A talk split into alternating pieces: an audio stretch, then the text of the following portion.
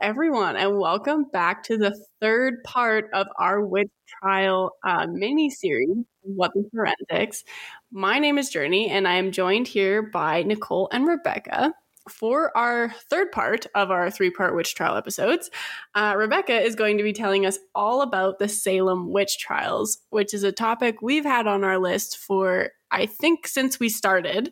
So uh, we're all very excited to finally get to talk about it. Uh, with that being said, Rebecca, did you want to tell us all about the Salem Witch Trials? I would love to.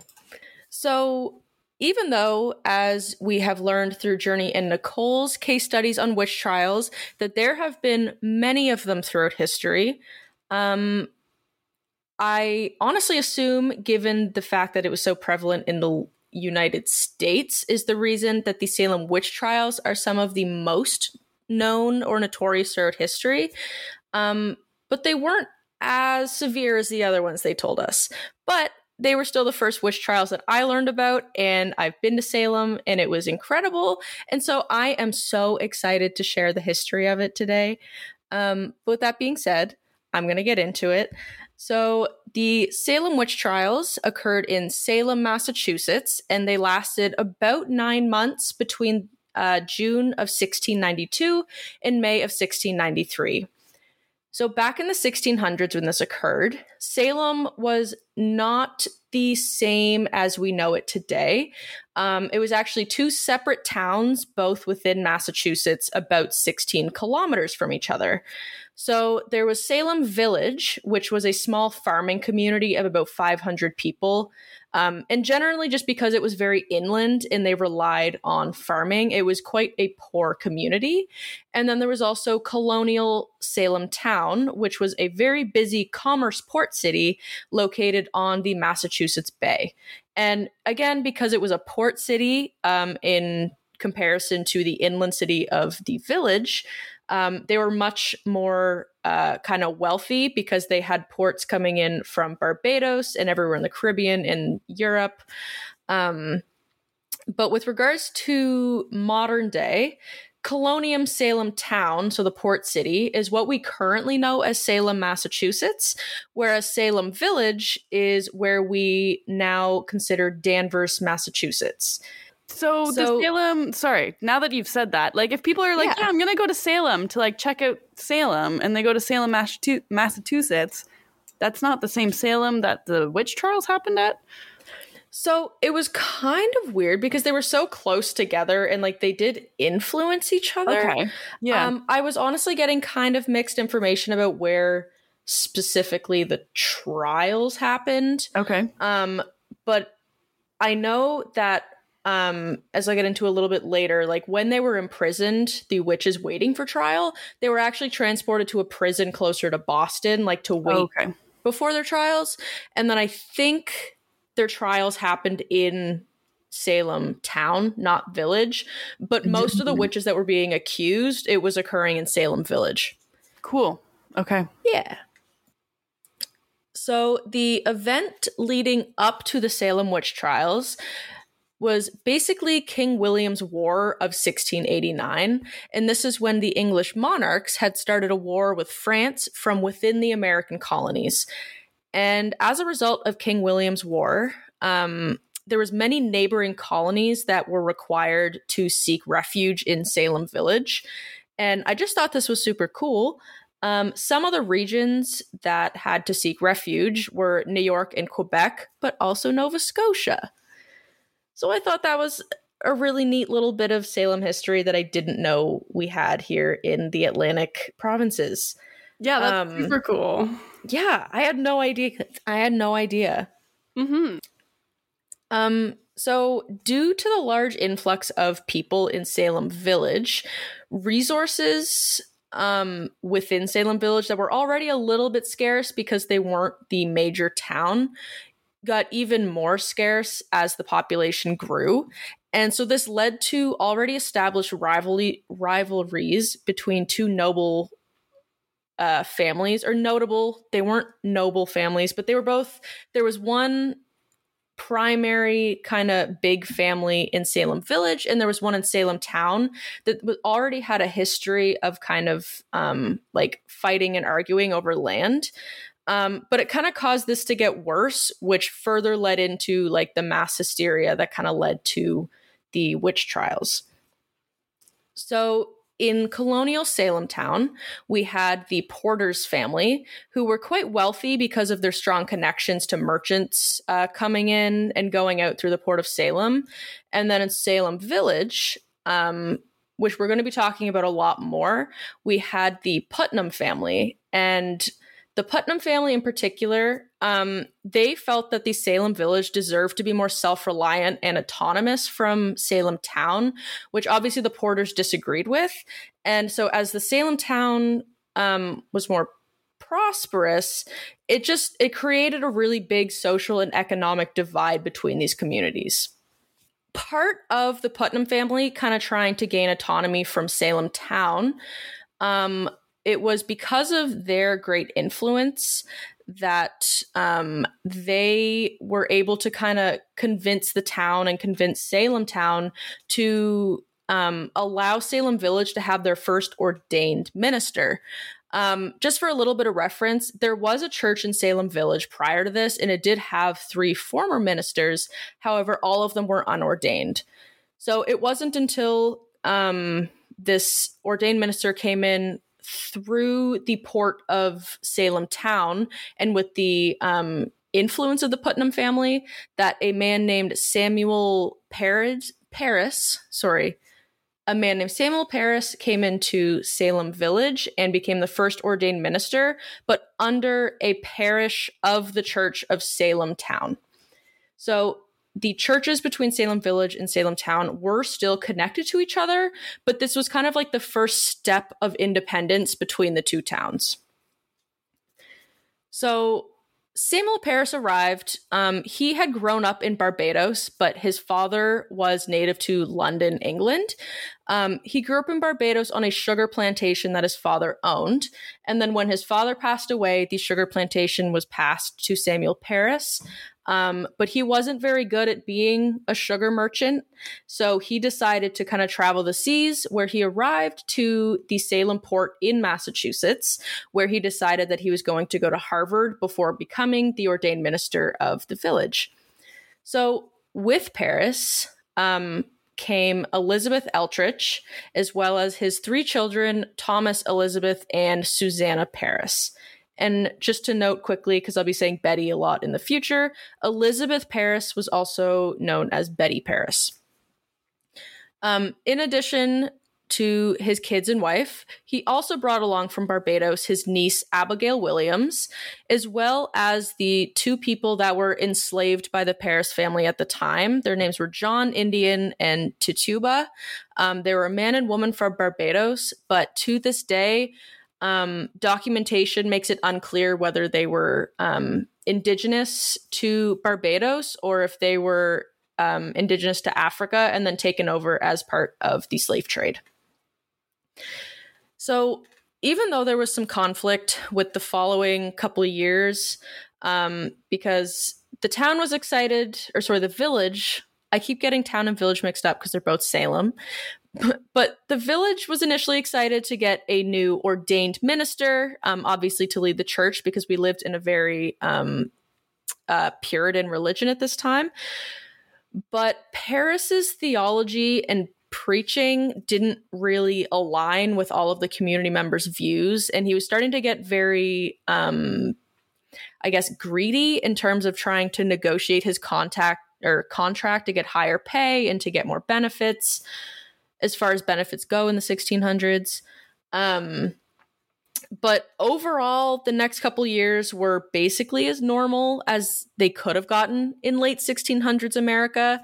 Um, it was important to note that at this time, like most of America, in Salem Village, the majority of the population was Puritan, which was a religious movement that was known for their intensity of religious beliefs and practices um, and devotion to God. And it was also at this time that because of the strong belief in God, they also strongly believed in the devil um, and that those who were committing sin were likely to be w- witches. And if not witches, they at least worshipped Satan if they were committing sin, which is a little harsh in my opinion, but okay. Yep. So, um, while enslaved by the Parris family, Tituba, who was likely acting as a nanny for the family because she was the only woman slave, um, she would often play um, like fortune-telling games with the kids and like tell them stories from her religion in Barbados, which at the time was commonly voodoo. Um, so this led to Betty, Abigail, and also another friend of theirs, Ann Putnam Junior, to kind of practice or like play games of fortune telling. All the sources were really vague on this, but it basically sounded like these kids were just playing make believe, and they were like, ooh, in the like kind of like playing MASH like we would now. That makes sense. Um, voodoo is the one thing that scares me the most. Like, The, like ever since watching like the One Bones episode um after the hurricane, I think in New Orleans, when they go and clean up and it's like the whole voodoo episode, I hate it. It terrifies me. It has such a fascinating history, but I know like it's been portrayed so like as the most frightening religion mm-hmm. for hundreds of years. Yeah. yeah. I have friends who grew up in Haiti and um like their parents were killed with voodoo magic. Really? Yeah. It's wow. scary. And after like hearing his stories, I was like, ooh, nope. Nope. I, I don't believe in that, because if I believe in it, then it's real. But if I don't believe in it, then it's not real and I can ignore it and pretend I never heard that. Yep. That's fair. Yeah. So yeah. So as a result, or possibly a result of Tituba telling them these stories of voodoo, um, the children, like I had said, started to play games about like fortune telling and things like that. Um, and it all seemed pretty normal, like just children having a fun time being kids, until a day in January of sixteen ninety-two, Um, that the same girls that I just mentioned, so Betty, Abigail, and Ann Junior, um, were reportedly just playing around when they began to, quote, have fits, is how it was described by almost every source I read. Um, so reportedly, these fits included kind of twitching and convulsing uncontrollably. Um, and they were also screaming and making unintelligible sounds. Um, they were throwing things at people and throwing things at the wall. And reportedly, they were also complaining that it felt as though something or someone was biting and pinching them on various parts of their body. So obviously frightened for his child and uh, his family friends, um, Parris called in a doctor who was named William Griggs. And it was William Griggs who Um, basically came and tried to give like a, a diagnosis to the girls to figure out what was wrong. But the only diagnosis he could give them was that they were afflicted by something supernatural. So it was pretty much with this single diagnosis that the witch trials kind of began to, to come into play. So in an attempt to determine whether or not the girls were actually possessed by the devil or were practicing witchcraft, um, there was a neighbor of the Parris family, her name was Mary Sibley, um, who sh- suggested to John Indian, who, as I mentioned earlier, was one of these slaves of the Parris family, she suggested to John that they should make a witch cake to test whether or not these girls were actually possessed. So a witch cake. Uh, they originally got their origin in seventeenth century England and very quickly made their way to New England in America. And it was believed to reveal whether witchcraft was actually being used or if it was just something natural or someone was just being weird. Um, so what a witch cake was, it was a cake or a piece of bread that was made using a mixture of rye flour and the urine of the potentially afflicted person of witchcraft. This cake. Um, that's disgusting. Yep, it is. It is very disgusting. I agree. Okay, continue. Yeah, so they would make this cake out of urine and rye, um, and then feed it to a dog, because at the time it was what? believed that dogs were very closely associated with the devil. Um, and so they believed that if the dog was fed this witch cake and began to exhibit similar symptoms to the afflicted individual of whose urine is in the cake, that it was proof that this person was a witch. Okay, I should have let you finish. I didn't think they were feeding it to the dog. I thought they were feeding it to a person. But you know what? Still, Wait, why would you feed a pea killed, a pea-filled cake to a dog? I feel like no matter how witch-like the urine is, um, the dog's still not going to enjoy that. Like, it's I probably not going to react well. Like, they're they're eating pea. I thought they also wouldn't react very well to mm-hmm. that. Um. Do you go into any of the potential causes of the witch-like activities? I do really briefly, um, okay. but it's all just like modern-day conjecture, because obviously right. we have no way of knowing. Yeah, because isn't one of the theories that there's like moldy rye? Ergotism. Yeah. Yeah. Yeah. So, like, that is, that's like the, the main starts- theory is that they had ergotism. Yeah. So, like, I guess if the dog started, like, acting witchy, I guess, um, it could have just been caused by, like, the rye in the cake, not yeah. urine. That's what I was thinking, too. Like, obviously, they didn't know that at the time. Yeah. But, yeah, I don't know. I I learned a lot about Salem growing up, and I did not know about witch cakes. Yeah, that was a first for me today. Mm-hmm. Yep, I've never heard of that. Yep. But so now knowing about witch cakes and the suggestion of Mary Sibley to make witch cakes out of the urine of these three girls who were believed to be possessed, um, John Indian then collected the urine of the three girls. There's no detail about how he did that or how he approached that, just that he got the three girls' urine.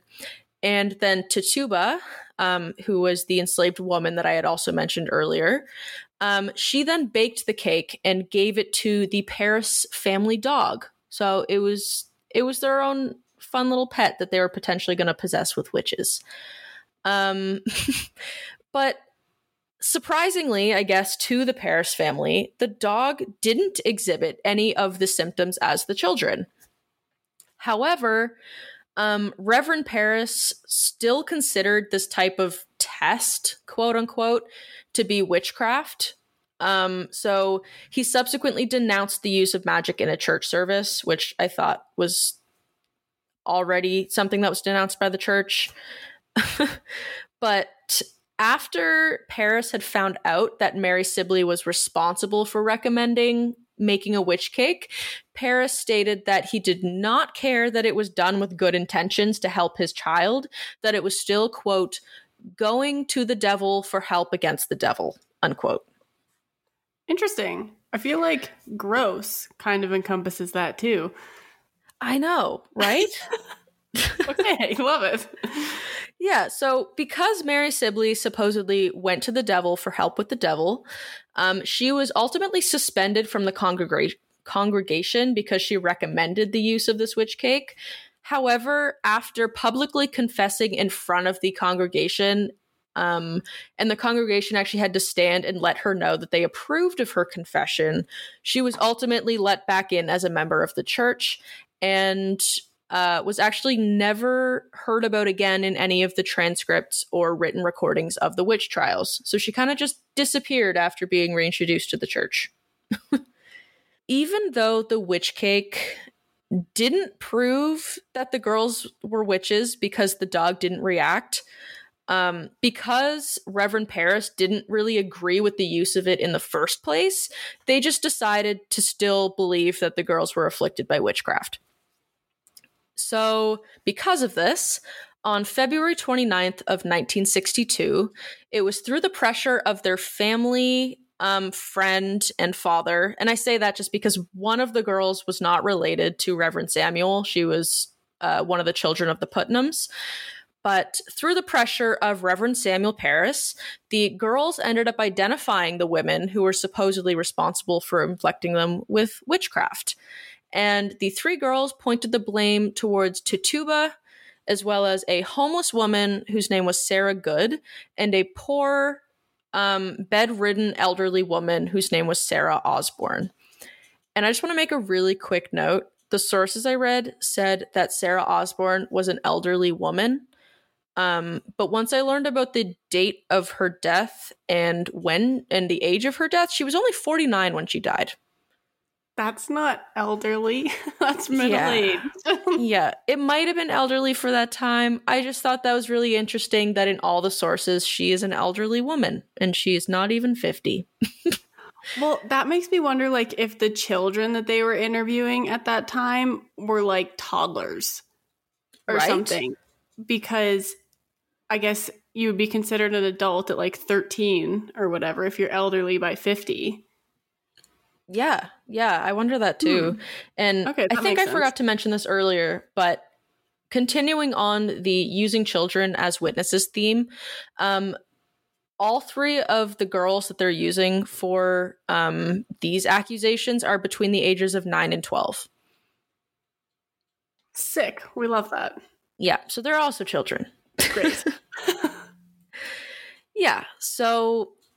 the three women, Tituba, Sarah Good, and Sarah Osborne, were now officially accused by the three girls that were supposedly presenting um, witchcraft symptoms. And I also want to note that um, besides Tituba, because I don't believe she regularly attended church anyways, simply because she was a slave, um, but the other women that were accused, Sarah Good and Sarah Osborne, were known to not regularly attend church. And they were kind of known as outcasts within the town. Um, like Sarah Good was a beggar and didn't go to church. And generally just people didn't like her for some reason. So in the eyes of Parris, or Reverend Parris, because they did not regularly attend church, it was kind of just further evidence to him that they might have actually been witches.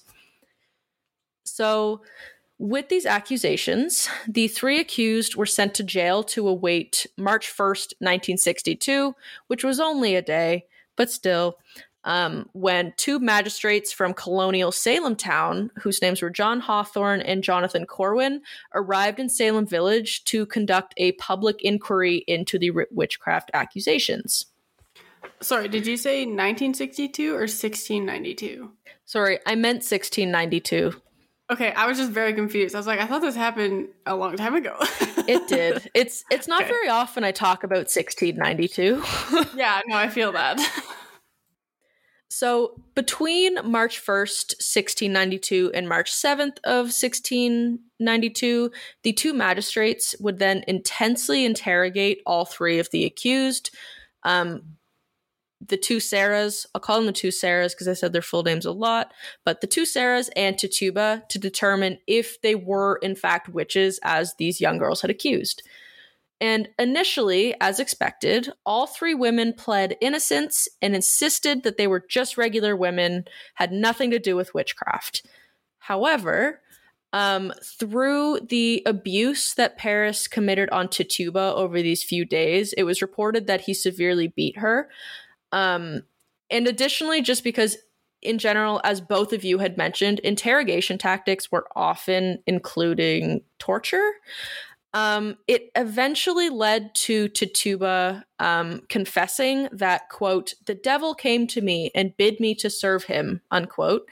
And that she had essentially made a deal with the devil in where a tall man with white hair had approached her and made her write her name in a book. Um, it was reportedly the devil's like book of names, book of souls that he owned. Um, and it was also at this time that she claimed she saw several other names in this book of witches that were other women in town. But the only two names that were legible to her were of Sarah Good and Sarah Osborne. And then just additionally to that, to throw in some more details of her confession, um, she said that the devil had ordered her to worship Satan and and to hurt children of the village. So all three women were ultimately found guilty of witchcraft, and this was largely a result of solely the initial accusation by the kids and Tituba's confession. Um And ultimately, unfortunately, um, Sarah Good was executed by hanging on July twenty-ninth of sixteen ninety-two. She was only thirty-nine when it happened. And Sarah Osborne never actually got to go to trial. She was waiting in prison when she died of unknown causes on May tenth of sixteen ninety-two. She was forty-nine years old, as I mentioned, which is not elderly, but according to them, it was. Um, however, Tituba, who, just in terms of the storyline of paranoia, you would expect to have been executed very rapidly. Um, because of her guilty plea and supposed willingness to point out other witches in the community, she was not executed because she was seen by the court as a credible witness during these trials. So to avoid execution, Tituba played into being seen as a credible witness, and she went onto the stand multiple times, accusing others of practicing witchcraft and also telling elaborate stories about her experiences with the devil and experiences of seeing animals sent by the devil, um, including detailed descriptions of these big black dogs, red and black rats, and yellow birds and foxes and wolves. Um, she also noted, and I thought this was really interesting because Journey, you mentioned like this is where broomsticks come from. She had also told stories on stand that she had ridden to different towns on a stick, and that Osborne, who was formerly executed or accused, was possessed or was possessing a creature that had the head of a woman and two legs, but also had wings. And wild. I know. So, like, it's it's very odd to me that she would confess to seeing those things. But I guess if you're hallucinating, then that makes sense. Absolutely. And also, they were basically delaying her execution because she, up to this point, was the only person who admitted to being a witch and was openly providing other names of witches. Right. And so um, that, in addition to the fact that a lot of the stories she was telling, like, oh, this person ship sh- shift shape. What is that word? This person shape shifted. Thank you. Um, and I saw these crazy visions of these animals the devil sent, and I wrote my name in a book. It was apparently common knowledge, or somewhat common at that point, that these were all different aspects of like different types of witchcraft. So usually you would see like the visions in one type of witchcraft, or you'd see like the shape-shifting in another kind. So the fact that she was combining all of them was like really confusing the public. Um, and it was because of that that they just kept bringing her onto trial, partially just for entertainment purposes, because there wasn't a lot of entertaining stuff back then. So maybe she was just like, oh, if I tell these outlandish stories, then I'll just be like a traveling circus and just like go around and just tell my stories and they won't execute me because I'm so entertaining. Yeah, exactly. That's really unfortunate, but that is very much the gist that I got from reading her story. Yeah, that makes sense. Kind of along the lines of entertainment, unrelated but related, um, with the Pendle Witch Trials too. So like when that second bit was happening with Janet Devis, when she's older being convicted, they actually created a play that they put on, and it was a play of like this boy's account of what happened. So people would literally go like look at these prisoners in Lancaster Castle and then just walk into town and watch a play about why they're in prison, like same day. Yeah. And it was That's all entertainment. Crazy. Like all entertainment value. That's so wow. fascinating. Like that honestly just lends to the theory that like people, obviously they did believe there were witches. Otherwise this yeah. wouldn't happen across the world for hundreds of years. But part of it was for entertainment value. Like it's the same thing. It's the same reason as why they had public executions. Mm-hmm. Mm-hmm. Like yeah. they just, they were so bored. They needed something to do. They couldn't argue on Facebook, so they were like, let's hit the witches. Exactly. Wild. So with Tituba being such a supposedly credible witness and helping so much in these witch trials, she ended up being the sole individual who would plead guilty. And at least at the time, throughout history, this changed, but during the witch trials of sixteen ninety-two to sixteen ninety-three, she was the only individual who pleaded guilty and was ultimately pardoned because of her co- cooperation in aiding the magistrates to identify other witches. So she survived? Yeah. Okay, interesting. Yeah, she she said she told a lot of possible lies and made up a lot of stories, and they said, "Thanks for your cooperation. You're free to go." Wild, because I feel like like her being a slave would make them not care if she lives or dies, like as gross as that is. And like her practicing voodoo, which is has been so like is such a taboo thing within yeah. Christianity and Catholicism, like it feels like out of all of them she would have been like a guaranteed someone who would have been executed. I know. It's so fascinating. I, I honestly felt the same reading through it. Like, I thought, as unfortunate as it is, I assumed she would be used for her information and then executed with the rest of them. But no, yeah. it, she was the only one who was pardoned after pleading guilty for well, her cooperation, for her. like, during the trials. All right. All the power yeah. to you, I guess. yeah. So... after these first three, just backtracking a little bit, um, no longer talking about Tituba just because we went through her story. Um, after these three women were accused by Betty, Abigail, and Ann Junior, um, Betty never actually attended any further trials. As soon as the first accusation occurred and there was basically the interrogations into these women, um, Samuel Parris wanted to get her as far away from all of these trials and problems as soon as possible and sent her to live with family in Sudbury, Massachusetts. And it was pretty much like within the same year that Samuel Parris was also dismissed from his role as minister in Salem Village. So he ended up just leaving all of it as well and going to live with his whole family in Sudbury. Um, but just because uh, Betty stopped attending and helping out with the trials doesn't mean that Abigail and Ann Junior were so, uh, did the same thing. So Abigail and Ann Junior went on to actually become some of the most prolific accusers of the Salem witch trials, keeping in mind they're between, I, I think these two girls are ten and twelve years old. Um, with Abigail, she accused and or testified against an additional fifty-seven people, and Ann Junior testified or accused another sixty. How, sorry to interrupt, like, I just can't comprehend how a child can testify against that many people. I don't even think I knew that many people when I was ten or twelve. Let right? alone enough people to be like, yeah, they practice witchcraft, and I know that. And then for someone to say, I believe you. Like, you may be right with that one. I'm going to listen to you. I completely agree. Like, this started with their nanny telling them like some stories and playing fortune telling games with them, to them possibly either infected with ergotism or just being weird kids playing make believe, accusing women of being witches. And uh-huh. now they're standing on the stand like responsible for the life and death of like countless people. I don't know how it gets to that point. Yeah, literally.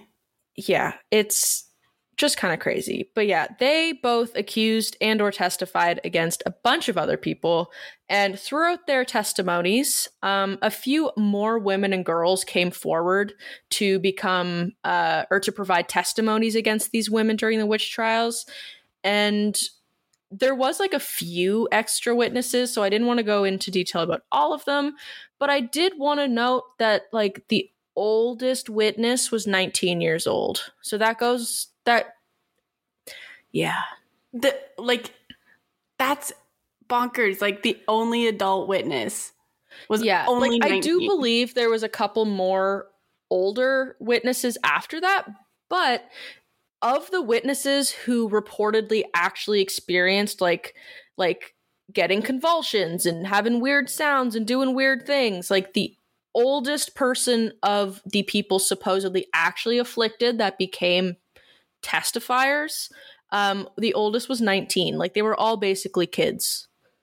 That's crazy. And we relied on them. Also, I'm seeing... I... Sorry, go ahead.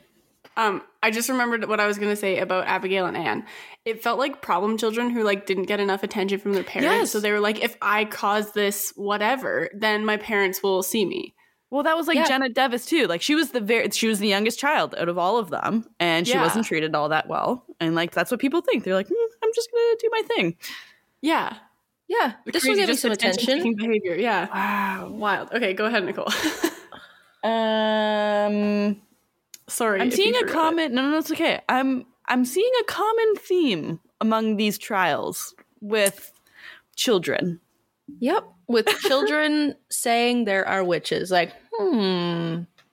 Yeah. Is there funny imaginations going on? I probably, when I was a child, I also was like, I believe in witches. This person could be a witch. Yeah, I mean, I had an entire book about how to hunt fairies, and they're in the same realm as witches. So yeah. I totally believed in witches. Well, even like we all believed in like Santa or the Tooth yeah. Fairy or the Easter Bunny. Like, yeah, yeah, exactly. Like if, if as a society you're telling kids all these fairy tales about ooh scary people called witches who do magic, like they're obviously going to pretend or th- genuinely think that they're seeing mm-hmm. witches, and it's probably just some people being a little weird that are social outcasts. Exactly. yeah. Yeah. So with that being said, um, the official witch trials, in which a lot of people were all tried kind of at once in a short period of time, were held on May twenty-seventh of sixteen ninety-two, and this was after weeks of informal hearings and imprisonments in which people were both tortured and interrogated to get confessions. So it was during these trials that accused, accuseds or accuseds, not positive how to say that, but people who were accused of witchcraft were uh, made to defend themselves without the aid of counsel in front of a group of seven judges. And it was these seven judges that would ultimately decide your fate, whether or not you were a witch. And many of the young accusers, such as Betty, or sorry, not Betty, but Abigail and Ann Junior, actually sat in the stands of the courtrooms, still seemingly showing symptoms of being possessed. Like, they would sit in the courts and it would just be rows of young girls twitching, convulsing, making weird noises, and basically just trying to demonstrate to the courts that the devil was still in the courtroom with them, influencing like their witchcraft. And so it was said that if an accused Um, confessed that they were witches and offered to name other witches, that they were spared execution because, according to Puritan belief, um, they would receive, like, the the accusers would receive punishment from God for harming those people if they did confess, if those did confess to being witches, and basically that's them sharing their sins and trying to ask for help. However, if someone pled innocence and insisted on their innocence, they were much more um, likely to be given the harshest penalties, such as execution, because it was seen as them refusing to confess to their sins, which meant they must be guilty of witchcraft. That feels kind of like the water test, where like either way, you're just doomed. I thought the same thing. Mm-hmm. Like, it just, either you admit to being a witch and you probably still get sentenced to like life of torture, or mm-hmm. you beg and plead that you are innocent and they kill you because they think you're lying. Like, it's a lose-lose situation. Yeah, it really is. Yeah. Um, but as a result of these trials, um, more than two hundred people were ultimately accused of being witches during these trials.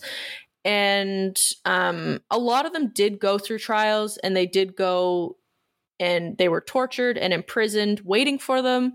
But only thirty-three of these two hundred individuals were actually found guilty of being witches.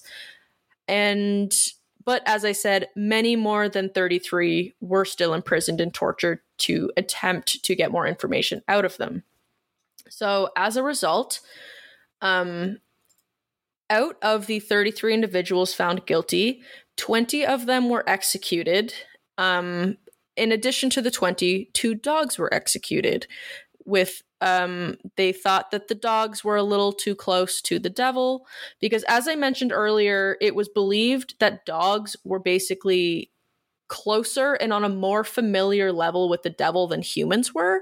So it was thought that if a dog was used um, either to communicate with the devil, for example, um, I couldn't find definitive information of specifically which dogs were killed because they probably don't keep that record. But I would suspect one of them would possibly be Samuel Parris's family dog, simply because it was said, like, dogs are closer to the devil, and they used the Parris family dog to eat the witch cake to try to basically communicate with the devil and see if they were, in fact, influenced. So you could have a family dog, but don't don't. help it interact with the possible witches. It will probably get executed by the courts as well. It's so odd that they thought dogs were close to the devil, because aren't cats typically associated with, like, witches and the devil? I like, know. I thought that as like, well. Become the familiar of a witch, kind of, but I don't know if right. that's more of a modern take on it. Um, I've always l- heard that, like, dogs have been a very... sorry if you can hear Nova in the back, have been like a demonic possession type thing. And like, they're just big, burly animals and kind of like wolf-like. So that's kind of, I think, where the witch, devil, Satan connection okay. comes from. Yeah, well, I, guess I do know in... Sorry, what was that? There's also like hellhounds, like in Supernatural, the invisible dogs that hunt people. Yeah. Yeah, I was going to mention, like, Cerberus. He was the three-headed hound. Um, he was like the protector of... Um, the underworld, basically. Like, he was like Hades' pet. Right. Um, so I think it's like, I think dogs involved in witchcraft is like solely based on like ancient mythology.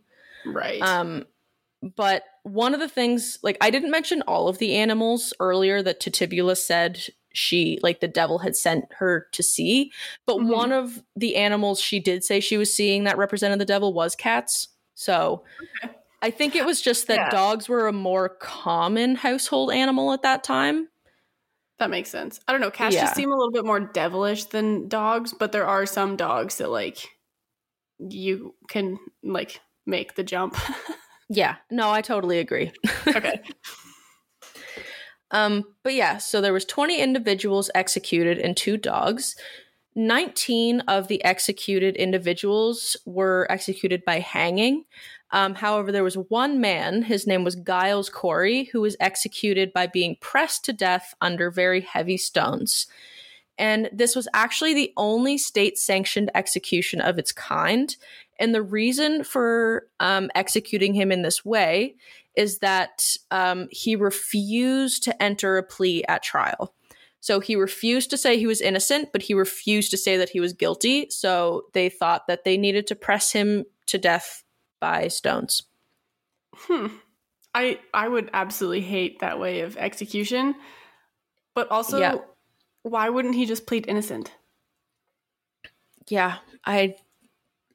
That's a great question. It was reported that, like, they would put on a few stones and, like, say, like, will you will you testify now? Will you plead? And he was like, no, put more stones. And they just they just kept putting on more stones to try to, like, basically it's like severe torture to try to elicit a plea. And he just wouldn't do it. And they crushed him to death. Maybe he was just like a sadist or a masochist or whichever one enjoys, like, pain being put on onto yourself or whatever. Honestly, it's possible. He just took it too far. Literally. That's wild. Okay. Yeah, so um, that's pretty much it for, like, the whole of the witch trials. Um, I didn't realize that the witch trials, like, at least the Salem witch, witch trials, only lasted nine months. And I am especially surprised, given, like, the witch trials you both discussed take, took, like, years. um, Mine was two days. Oh, yes. Well, the trials themselves were two days, but um, like leading up to it was a couple of months too. Okay, yes, sorry, I misunderstood. But they were like, but yeah, two two kind of separate trials over the span of sixteen twelve to sixteen thirty-four. four was the other one. Okay, gotcha. I think that's why I was a little bit confused, but thank you for that clarification. But um, yeah, so over two hundred accused, thirty-three convicted, and twenty executed.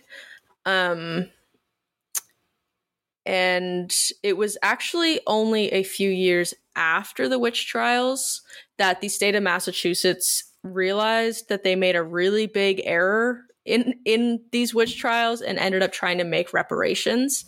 So in sixteen ninety-seven, the General Court of Massachusetts had declared a day of fasting and contemplation.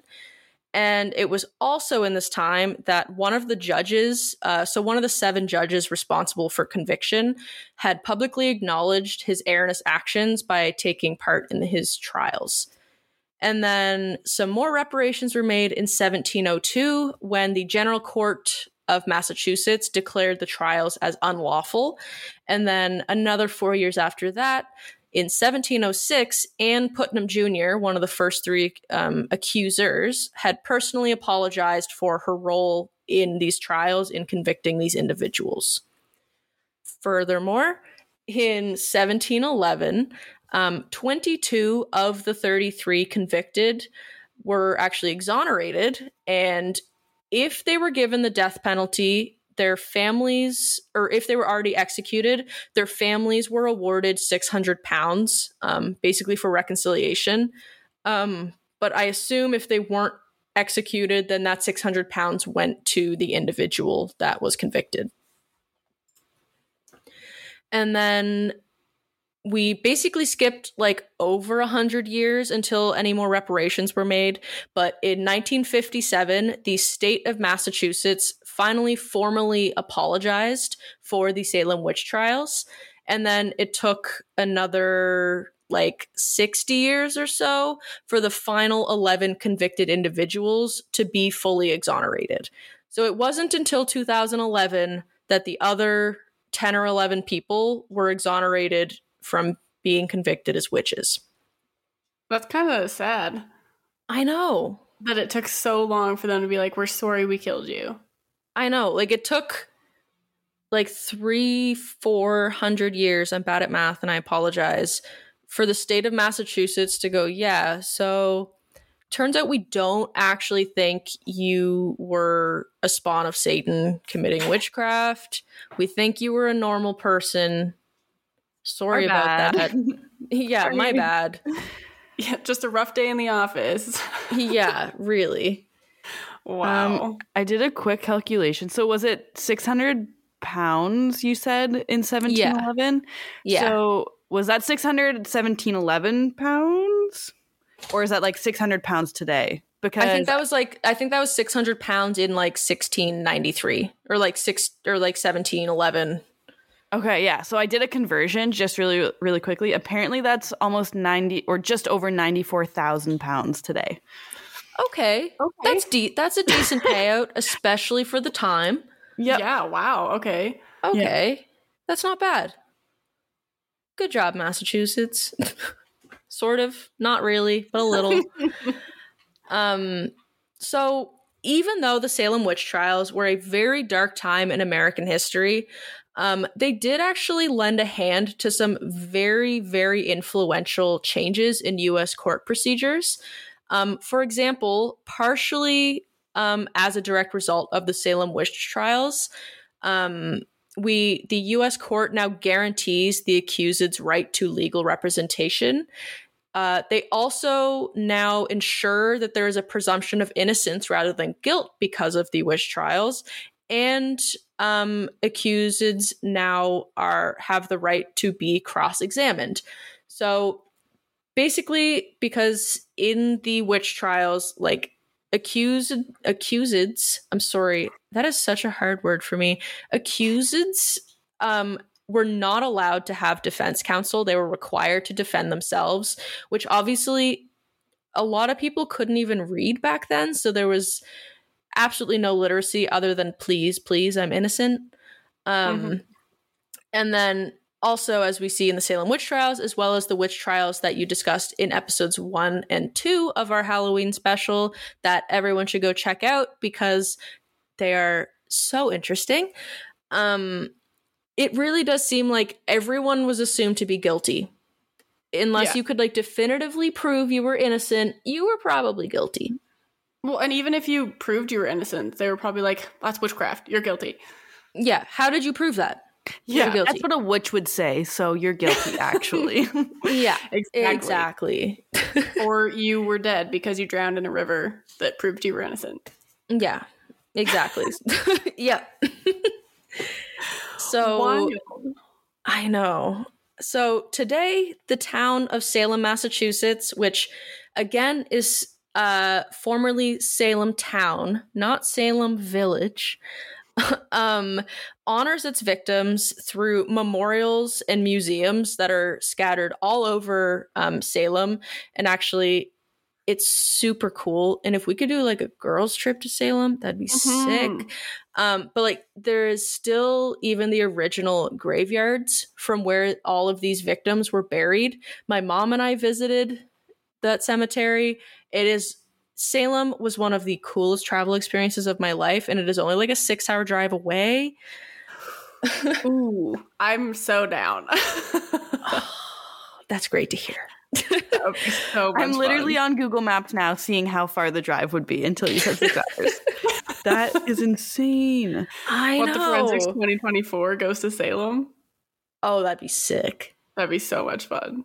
Ooh, I think. Yeah, there's memorials and museums um, all throughout Salem detailing the full history, the extensive history of the witch trials, but also um, plaques dedicated to each and every one of the convicted individuals and executed individuals of the Salem witch trials, which I think is pretty cool. And it, it, I mean, just like the memorials you guys were talking about, it just shows that we recognize that these should not have happened and that we need to remember the individuals that were like wrongfully convicted or wrongfully accused of these things they didn't do. Yeah, definitely.